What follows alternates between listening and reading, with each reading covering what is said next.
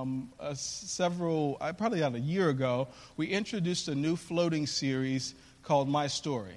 And a floating series simply is a series that we come in and out of at different points of the year. And basically, this My Story series was designed to be sort of an on ramp to preaching for those who are developing, develop, being developed excuse me, as leaders and preachers in our church. Uh, it's an opportunity for them to get their first experiences preaching a message in front of our audience here. And so, one of the things that we desperately want to be in this community is we want to be a training and equipping church. Many of us who are key leaders in this church are key leaders and are able to lead and to preach and to do the things that we do because somebody gave us an opportunity to learn and somebody gave us an opportunity to practice. And so, one of the things that we're really uh, careful to do here is to raise up new leaders and give them opportunities, frequent opportunities, to be who God has called them to be. We especially want to be a place that develops women leaders and women preachers. Lots of churches don't believe in that, but we believe that God is empowering all people to do his stuff and to walk out who he's called them to be. And so, I'm going to ask Mandy Speakman to come up and to. And to fit, finish our uh, My Story series. Hello. Good to see you today. Thank you for that. That was encouraging. Um, my name is Mandy Speakman. I'd like to welcome you to the South Suburban Vineyard Church. We're really glad that you're here. I want to extend a special welcome to everyone who's visiting and anyone who's listening to us through our website or our podcast. Please know that you are welcome to join us on Sundays at 1030. Well, if you don't know who I am, I'm a proud member of the SSV. I am a part of the kids' church ministry. I greet you at the door, and I had the privilege last year of co leading a single ladies small group. Ladies? Woo! Okay. All right. So um, I love it here. It's wonderful. It's a beautiful community full of real people who love Jesus. But I actually didn't love it at first. Uh, well, I started coming here back in the fall of 2012. But I was invited by Annie Wilson in 2009. We were a part of the uh, Bible study together, a women's Bible study. And she was passing out invite cards for this new church that was getting started in Flossmoor. Well, I, w- I was already a part of a church, so I politely declined. But my church actually sadly dissolved for different reasons. And so in 2012, that's when I started looking for a new church. I came here, and it was good. It was good, right? But, um, but one thing actually happened that was really cool. I got an invitation to go out for coffee. Um, none of the other churches that I was visiting did that. So Shannon, who's one of the pastors here, she's Gino's wife, she invited me out for coffee. Now, anyone who knows me knows that this is a really good thing because I love coffee or the fruity drinks that, you know, seem like coffee. And I love quality time with people, and I also love just going out like to Starbucks, you know, with people. It's just really a lot of fun. So we go out. It's, it was a great time. She seemed really interested in my life. She wanted to get to know me because I was visiting, that kind of thing. Well, I figured I should come back to the church after that, you know, because she took me out for coffee. I, you know, I just felt like, well, I should probably be playing. So I go, I come back a second time, and then a third time, and a fourth time, and I ended up obviously coming here. I was, um, I was baptized here actually in 2013, which is kind of interesting because I've been a Christian for most of my life. You'll hear that in my message. and I was baptized as a baby, but I always thought that it would be really cool to do the whole immersion thing. Um, you know, it's a really cool symbol of just dying to yourself and your own desires and becoming alive in Jesus. So I got baptized here in 2013, and I've been really involved ever since. So, yes. Uh, but like Gino said, I am plugging into the My Story sermon series. And I love this sermon series because I love hearing people's stories. I love hearing about where people have been and what they've been through and how they've gotten through it. I love learning about people. But sometimes I think that we put a separation between us and others. And we, we, we make the separation maybe how they look or how they speak, where they're from, what they do for a living. And we believe that that separation makes us, you know, different from them and that we could never be similar. But when you hear someone's story, I believe that that changes. That separation dissolves because that person becomes like you, a human being. So you start to relate to people. Your commonalities increase and your differences decrease. At least that's the hope of telling real human stories. So, I want to share my story with you today, specifically my story of faith. There have been many times when I've had a lot of faith in my life, and there have been many other times when I have not had a lot of faith and when I really clung to a lot of fear. I have become very good at thinking about my fears and anxieties and talking about them. I'm very good at, with operating out of my fear. And so you may not know that about me, but this is my story. So I get really good about speaking my anxieties and just training myself to fear rather than to cling to the faith that I have in Jesus, the, the faith that I have that He is my hope and redemption, but many times I don't act like that. So I want to share these experiences with you, with you, these fearful experiences, because that's when God's actually worked the most in my life. He's really helped me to work through my fears until ultimately I've let them go and chosen faith over them. So he's given me confidence in not only myself, but in Jesus and in the fact that he values me. His presence does not compare to anything else. His peace is real. His love does not change for me, and he constantly directs my steps. So today I want to talk to you about how he has replaced my fear that I've always clung to with the, the confidence that I've always been meant to have. So, my story today is entitled Replacing Fear with Confidence. I want to tell you a little bit about how I grew up. I grew up in a very safe south suburb about 20 minutes away from here in a in a Christian home, in a safe Christian home. It's very cliche, right? Um, I'm the youngest of three, and I am your typical baby of the family. So that means that I seek a lot of attention, and I normally get what I want. Uh, but, but I am very responsible, and I do follow the rules, which is not typical baby of the family. Okay. Okay. So I accepted Jesus as my savior when I was five. I remember sitting around a table in Sunday school, and the teacher was leading us through a prayer of salvation. Now, I don't remember what I was thinking about, but I'm pretty sure it was two things Jesus loved me, and I was going to heaven if I accepted him into my heart. Now, at five years old, your understanding of God and Jesus is pretty limited, and you do what you're told when you're five. You believe what you're told. So I believed this, um, but God, you know, I believe He grabbed a hold of my heart at that time, even though my understanding of Him was very basic. So I believed it at that time, but again, it was just, it was a very basic thing. Um, my entire childhood and teen years were filled with biblical teachings. I grew up in the church. I was always in youth group. I was always in a Bible study. It was not uncommon for me to talk about or hear, you know, God loves you, Jesus died for you, the Holy Spirit lives in you. All those things were just very common in my life. Well, even though they were very common, I didn't really experience God until probably junior high, high school, when I was specifically involved in youth group. And that's really when He told me that He, he really values me. He really values me. Like I said, I was very involved. And the reason why I had a sense of belonging in my church was because I had friends, and the youth leaders were really investing in me. That's it. I mean, that's kind of the perfect combination, right? You have friends and you have people affirming you as a person. Now, they were investing in me appropriately, I want to add, but they were telling me, I'm just, I'm just saying, um, they were telling me that, you know, I was valuable and they really saw different things in me that I was, you know, that I had leadership skills and, and things like that. And, you know when your family tells you that you're great and that they love you like you you receive that right? But it's something different when someone else tells you that.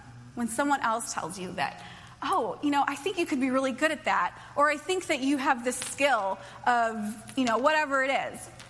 So i really developed a sense of belonging and confidence this is especially important because I really struggled with my self confidence. Being the baby of the family, you know, people told me what to do and how to do it. And I I was fine with that, and that's, that's okay when you're young.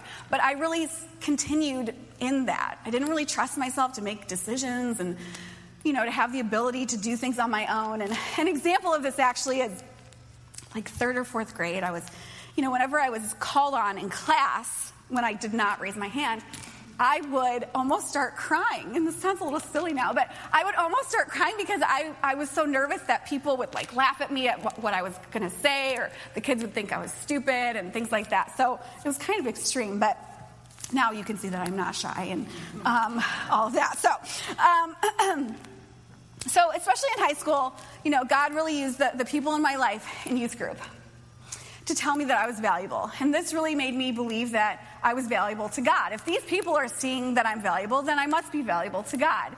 Ephesians 2:10 says for we are God's masterpiece. He has created us anew in Christ Jesus. So we can do all the good things he planned for us long ago. So we are not a mistake. We are not some random thought that God had. He purposely made each one of us. And we discover that purpose when we are in relationship with Him. But it's not so easy to invest in that relationship. Um, it's not just a one way street where God is just like feeding you all these good things. We have to invest in that. We have to do the work ourselves too, right? Well, the first thing that I really did um, in terms of investing myself in this relationship, investing myself in his purposes, was when I went off to college. Now, I, I really felt like he replaced my fear of being alone with his presence, that his presence doesn't, doesn't compare with anything else, and that I couldn't receive his presence in any other way. So I went to Northwestern College in Iowa, so Orange City, Iowa. It is the middle of nowhere, Iowa, really. Okay, um, it's really in the in, in cornfields. Like we were an hour away from every city. Like it was crazy. So you might ask, like, why did you choose that college? Like I'm, you know, this Chicago suburban girl. Well, I really chose it because of the people. I chose it because the people seemed really genuine and I felt like this was going to be a good, safe environment for me. Now, I was going from one Christian bubble of, of a high school youth group to a Christian bubble of a, of a Christian college. Now, I admit that and I can see that, but it was going to be different for me because I was doing this on my own. I was going away to college, nine hours away. I was the baby of my family. I relied on my family for everything. And for me to do this was like a huge deal. A lot of people see going off to college as like going to party and getting away and like get out of here and all that. But um, for me, it was, I, I felt like I needed to be more independent, stronger, that kind of thing.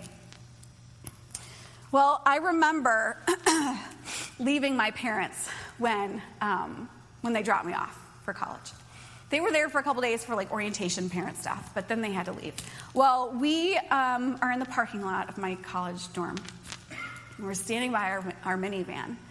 And so we're saying goodbye. This is the only time in my life that I've seen my dad cry. So this is a big deal for all of us.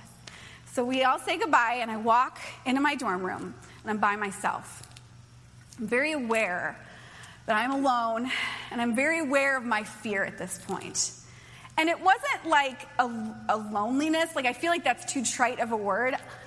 It was like I couldn't, um, like no one else could understand what I was feeling at that point, and no one else could comfort me at that point. So I felt really weird about experiencing this because I felt like I should be excited, but it was just a very fearful time. So I felt very fearful at that moment, but I felt like I needed to just sit in my fear and just kind of be okay with it. But then that's kind of that's when God brought his presence. And I felt a lot of peace. So that was the first time I really feared something in my life, and that's also the first time that I ever experienced God's presence. I had nothing familiar around me, and nothing else could comfort me in that time except for God. This reminds me of my favorite verse. This is my life verse. Isaiah 41:10 So do not fear for I am with you do not be dismayed for I am your God I will strengthen you and help you I will uphold you with my righteous right hand. This has been my favorite verse from like age 12.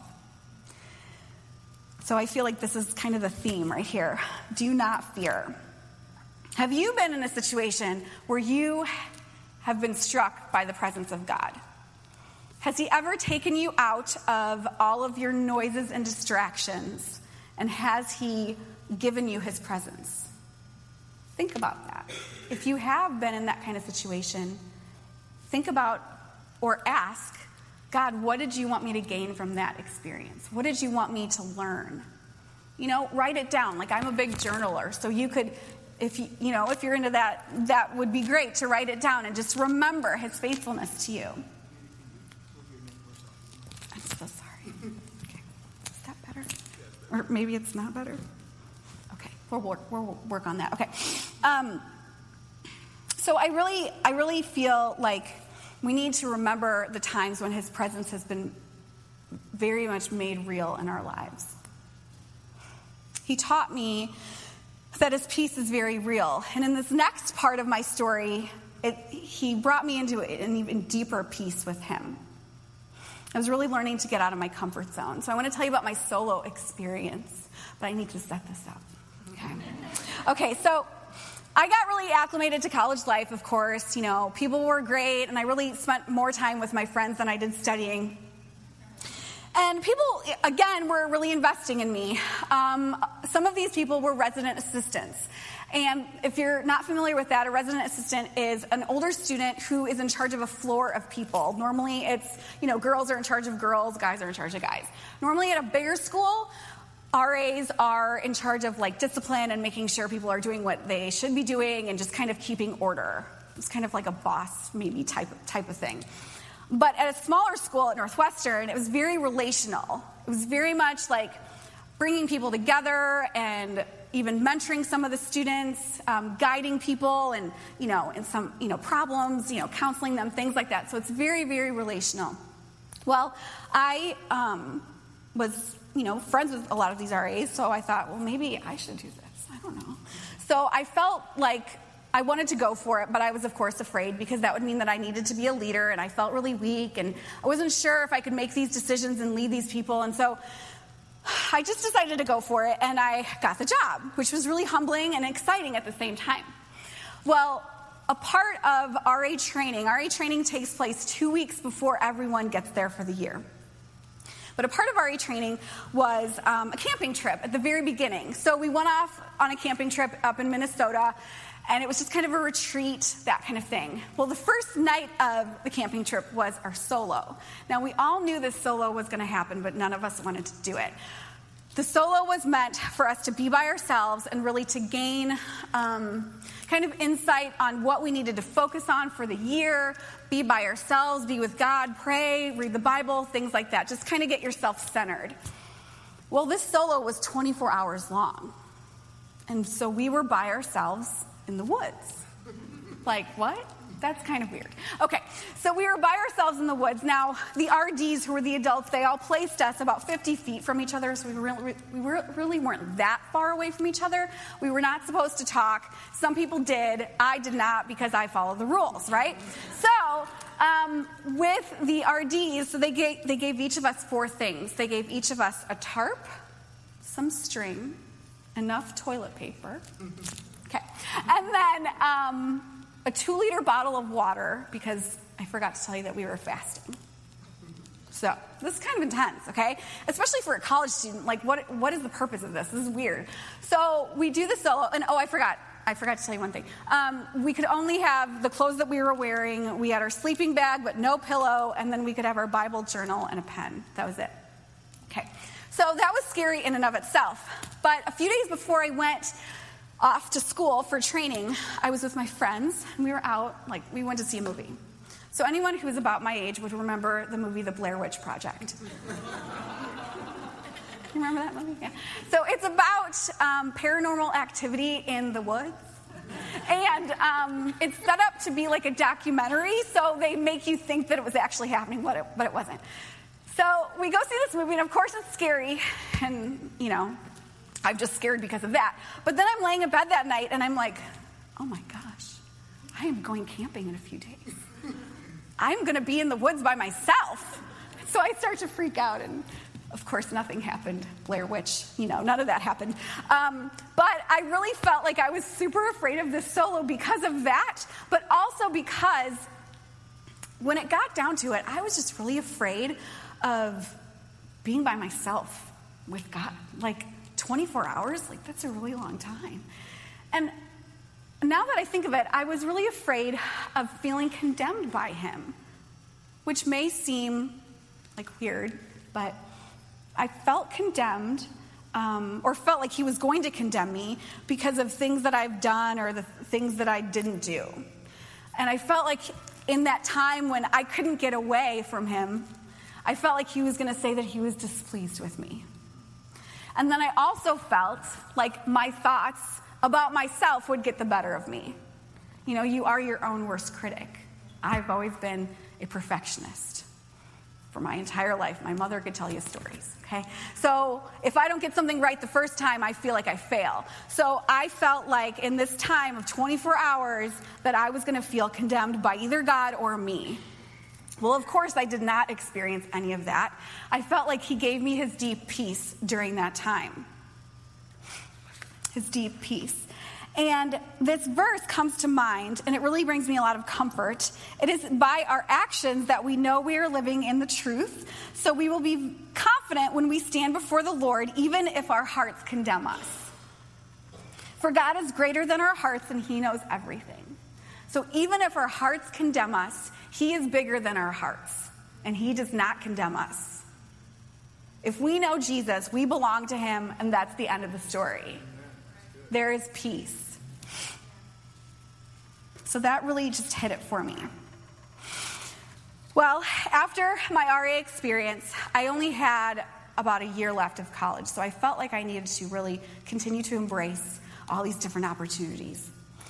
This is the time also when God started to stir in my heart a desire to get out, to really get out of my comfort zone in terms of wanting to experience difference wanting to experience different relationships with different types of people, different um, places, things like that. I felt like he was really giving me a desire for diversity and being in multicultural communities. Well, a great way to um, experience diversity is through mission trips. If you've ever been on a mission trip, you know that it changes your life. And you know, you know that it probably changes your life more than the people that you serve. Because you're just putting yourself out there and you're just learning a lot about yourself, about God, about people. Well, I went, a senior year, I went on a mission trip to Jackson, Mississippi. Northwestern offered these spring break trips. And I actually didn't want to go because I didn't feel like Jackson was very cool, you know. I felt like I wanted to go to like New York City or San Francisco or something like that, but those trips were closed, so the last one available was Jackson, Mississippi. Wasn't excited, but I decided to go anyways. Well, this trip, um, we went to help a ministry called Voice of Calvary, and their mission was to seek racial reconciliation in Jackson. Well, one day we're at lunch, a bunch of us students were at lunch with the staff of the, vo- of, of the ministry. This woman sits down across from me. It's an older African American woman. And so immediately I place that as a separation between us, that we are not similar. Well, she looks at me with a genuine, beautiful look on her face, and she says, What are your hopes and dreams? And she's very interested in what I have to say. And that separation just completely went away because she was speaking my language. Like I love talking about my hopes and dreams. That's what I'm trying to do in college and that kind of thing. And so I really feel like God like pinpointed this experience as like being the the first time when I really started to see that I wanted to be a part of unifying communities. Now I don't always get it right. I don't I don't always put myself in diverse communities and challenge myself in that way, but that is part of the reason why I'm here. That's part of the reason why I want to be in the in the SSV community. That is that's part of why this church is here. They wanted to be in a multicultural community. So, hopes and dreams, back to that question. That's a pretty powerful question. Now, I'm not talking about like when you were younger and you wanted to be a rock star. Like, I'm talking about the hopes and dreams that God has placed inside you. And more than that, like His calling on your life. Like, what is the calling on your life? What gives you joy? What can you not help but do? But maybe, maybe you've stopped dreaming. Maybe you've stopped dreaming because life happened, or something specific happened, someone, someone happened, and you stopped dreaming and you stopped pursuing those things that God has placed on your heart, the things that you know that you're supposed to not only do, but the person that you are called to be. If you don't know what you're supposed to do or who you're supposed to be, I would encourage you to really read the word and start praying about it. Matthew 7 7 says, Keep on asking, and you will receive what you ask for. Keep on seeking, and you will find. Keep on knocking, and the door will be open to you. If you want to see God work, you need to start praying. And I will tell you more about that later on, because that is what's happening in my life right now. Second part of realizing his deep peace was through my senior year. Um, the first time I experienced deep peace was through that solo experience. Second time was when I went, when I went to London um, for a semester, for a semester abroad. I felt like I got the whole independent college thing down, but I really wanted to keep, you know, embracing all these challenges even though they were really fearful. So I decide to apply to go to London for a semester. I, I get into it. Um, and so I'm, I'm planning to go. Well, I remember going to the airport on September 2nd, 2000. Don't calculate my age. Thank you. Okay. So 2000, so that was before 9 11, so my parents could walk me to the gate. Okay? Now I see the sign, it's my flight number and the word London next to it. And I almost got sick. Like just seeing that it was just like reality hit me and I was like, oh my gosh, I can't get out of this, can I? So, so I just sat there and I just read through my journal. Like I'm a big journaler, so I just read through my journal. I read through different things that I'd written down, different Bible verses. I read different encouraging notes from people, my friends, things like that.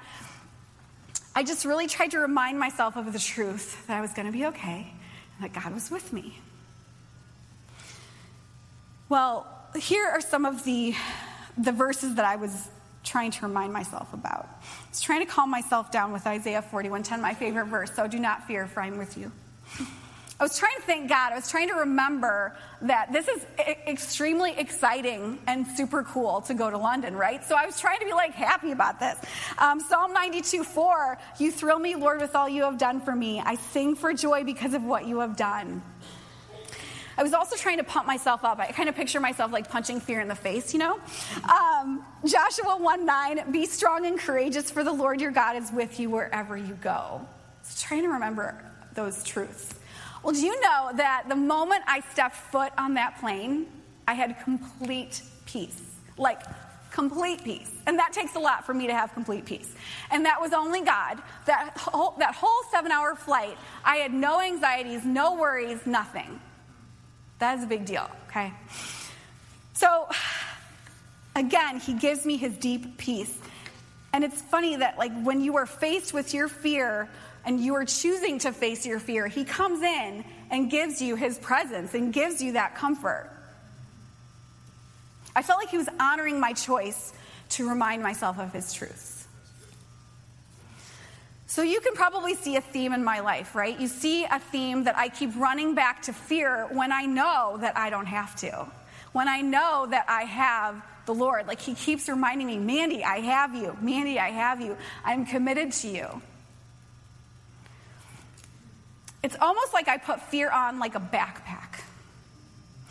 Like every day I put my fear on because I feel like that's just the most reliable thing.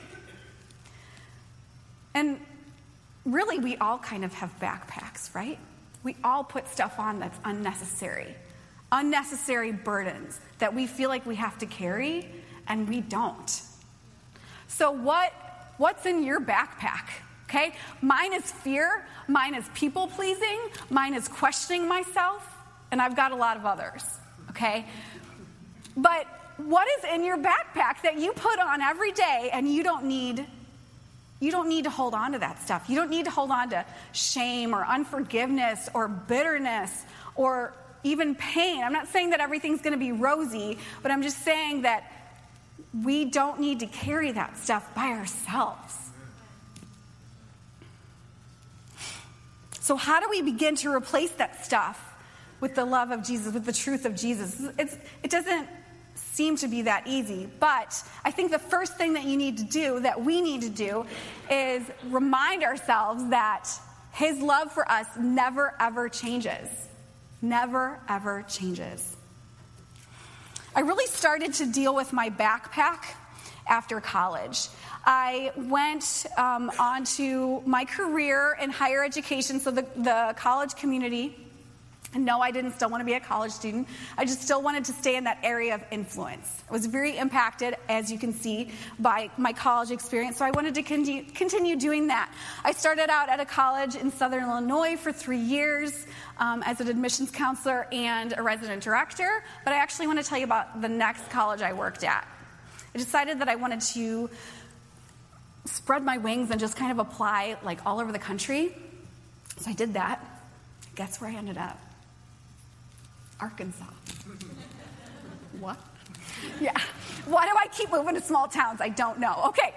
So I end up at John Brown University in Arkansas, and I was a resident director for three years. And like I said, I started to really deal with the stuff that I struggled with. Now, this is the stuff that you normally don't talk about, the stuff that you may hide, the stuff that you don't want people to know about. A lot of times, Christians will believe that we need to exude this perfect life and perfect, um, you know, perfect choices and all of that, when really we struggle just like everybody else. So I was really nervous to start talking about my struggles, but I knew that I needed to. I had a good group of friends, and, and they really just brought up a lot of stuff. And I was like, oh, wow, I can share in this group. Like, what if they judge me and things like that? I was really afraid that people would find out that I'm very judgmental most of the time. What if people find out that I have sexual struggles? What if people find out that I don't talk about Jesus very much with my non Christian friends because I get kind of embarrassed? What if people find out that I don't always love students and that's my job? so I was really worried about some of these things, about people finding out. But I decided to talk to a good friend of mine, Lindy, and she was a um, fellow RD and friend. I decided to share one of my deep struggles with her. Of course, when you do that, when you share your heart with someone, you share what you're going through, kind of your skeleton in your closet. There's a, there's a great deal of vulnerability in that, and there's a great deal of risking that they won't love you anymore, they won't accept you, they'll think you're weird or fake or weak, things like that. So I decided to tell her one day, and her exact, her, her response was kind of perfect. She had dealt with the exact same thing. Now, I'm not rejoicing in her struggle, but I'm saying that she understood what I was going through. She accepted me, and she understood, and she still loved me as her friend. So that's really powerful. So that's when I really started to experience the freedom of Jesus the Bible talks about freedom in Christ and like what does that really mean and stuff like that. Well, let me tell you what it means. Romans 3:24, yet God freely and graciously declares that we are righteous. He did this through Christ Jesus when he freed us from the penalty of our sins. We get so entangled in our shame and our guilt of things that we've done or haven't done, and we just carry that with us. And then with Christians, sometimes we believe that we just have to put on a happy face and everything's fine. Another verse. and since it is through God's kindness, then it is not by their good works. For in that case, God's grace would not be what it really is, free and undeserved. So that is the freedom of Christ. We are free. We are free from the power of all this stuff in our backpack. When I told Lindy my struggles, I felt like even though I was afraid of this, I knew that if I spoke these words out loud, I knew that I was giving God the green light to say, okay, you, you can deal with this. You can deal with this now, Lord. I can't handle this anymore. I can't keep fighting this on my own. You have to help me. And I also felt like it was kind of me opening my hands up and just saying, Whatever you want, Lord. I'm done trying. So, now what do you need to give God the green light on to start working on in your life? What is it that you um, maybe feel like you need to keep carrying, but I want you to imagine your life without that burden? What would it be like? Because God is powerful and He can, he, he can deal with the stuff that we can't. So, I want to acknowledge, though, that some of our struggles are not that bad. They're not bad in and of themselves, okay? Sometimes we just allow good things to maybe have too much power over us. I've done that in my life. I have placed too much power and importance on certain things that I have had in my life. So I'll get into that in a minute. I've kind of placed my identity where it should not lie. I've realized that Jesus is my identity. So during this really life giving time at JBU, I was there for three years, but I did decide to move on after that. I felt like I needed to move up in higher education, move up as far as um, professionalism goes. I just gotten my master's, so I thought, you know what, it's, I'm done at JBU. I'm going to just keep moving, moving on somewhere else. So I moved back home to Chicago and I decide that I'm going to keep applying for jobs.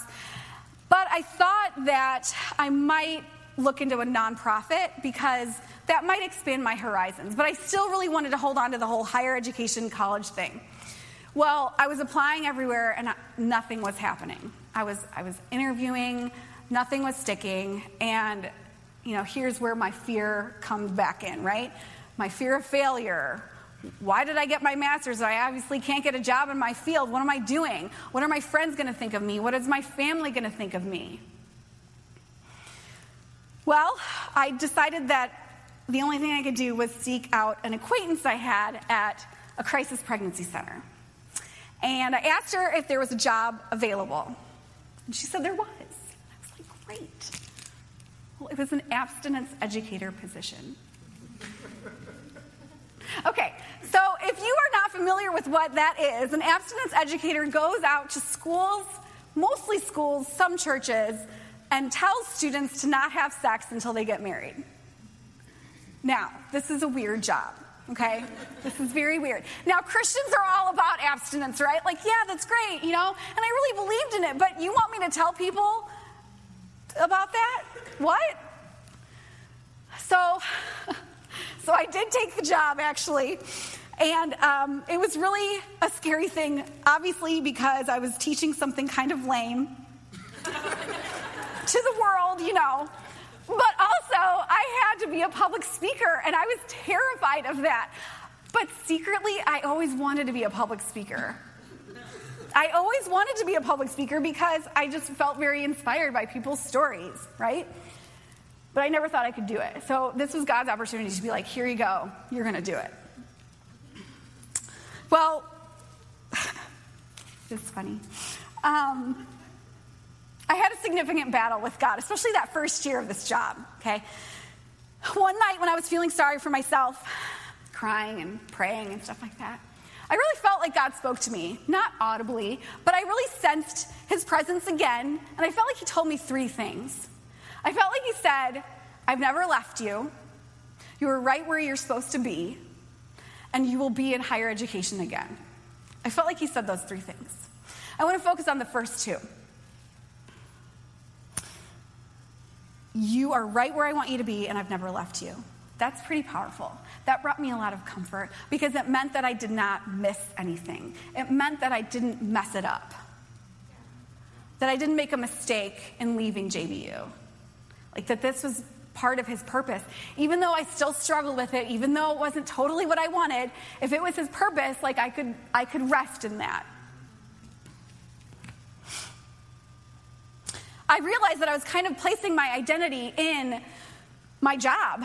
That's why I was having such a hard time because I was placing my identity in what I was doing. And you know, a lot of us do that, and it's not bad to place importance on your job. You should be successful at it. But I was kind of taking, I was kind of crossing that line into I had to be in this certain type of job.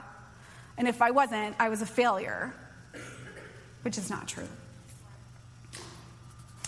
The verse, um, Romans 8 28. And we know that God causes everything to work together for the good of those who are called according to his purposes. Like, he has you. He has you. If you're questioning where you're at, if you're questioning, like, why did this happen? Why did I have to go through this? There's a purpose in it. There's a purpose. So as I look back at my life, I feel like he's really directed my steps. These, this first year of abstinence um, turned into seven years of abstinence teaching. Crazy, right? But it was so good because he allowed me to keep working with students and to really understand kind of what they're thinking and why they do stuff that they do and all of that. Um, I got into public speaking. I networked with people. Like it was, it was the right thing for me to do.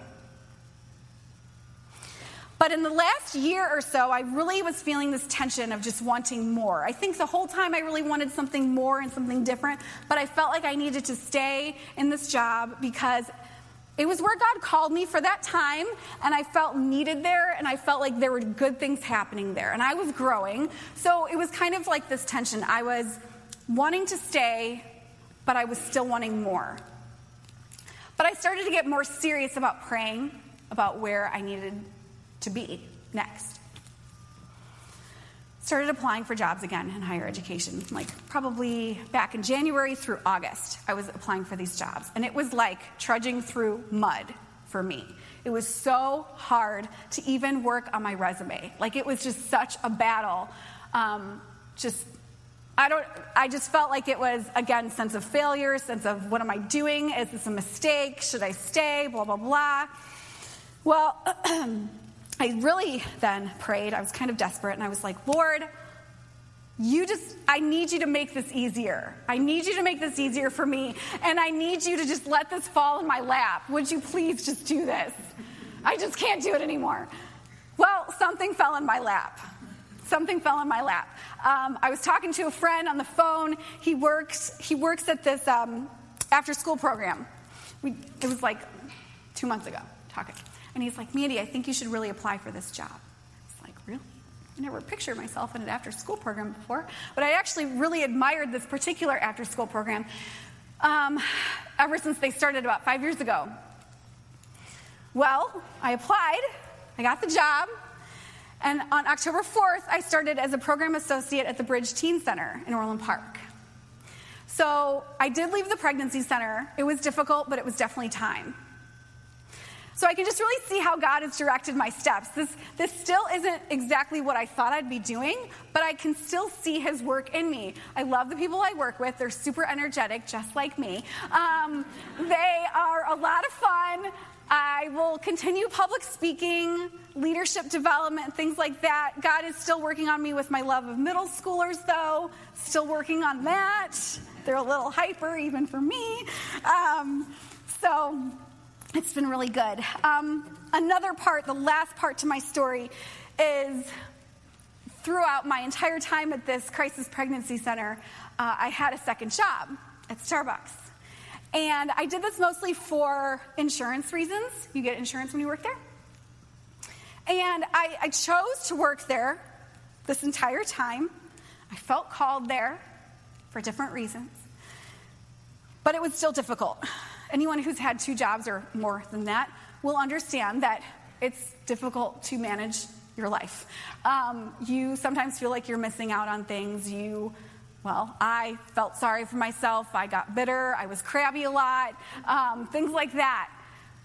But at this point, I really, you know, just a couple months ago, started to pray about this. Like, Lord, what, what do you, what's next for me? Well, again, He provided. Um, my boss at the bridge two weeks ago came to me and said that they wanted to make me full time on December 1st, and I get benefits. So, so, my last day at Starbucks is next Sunday.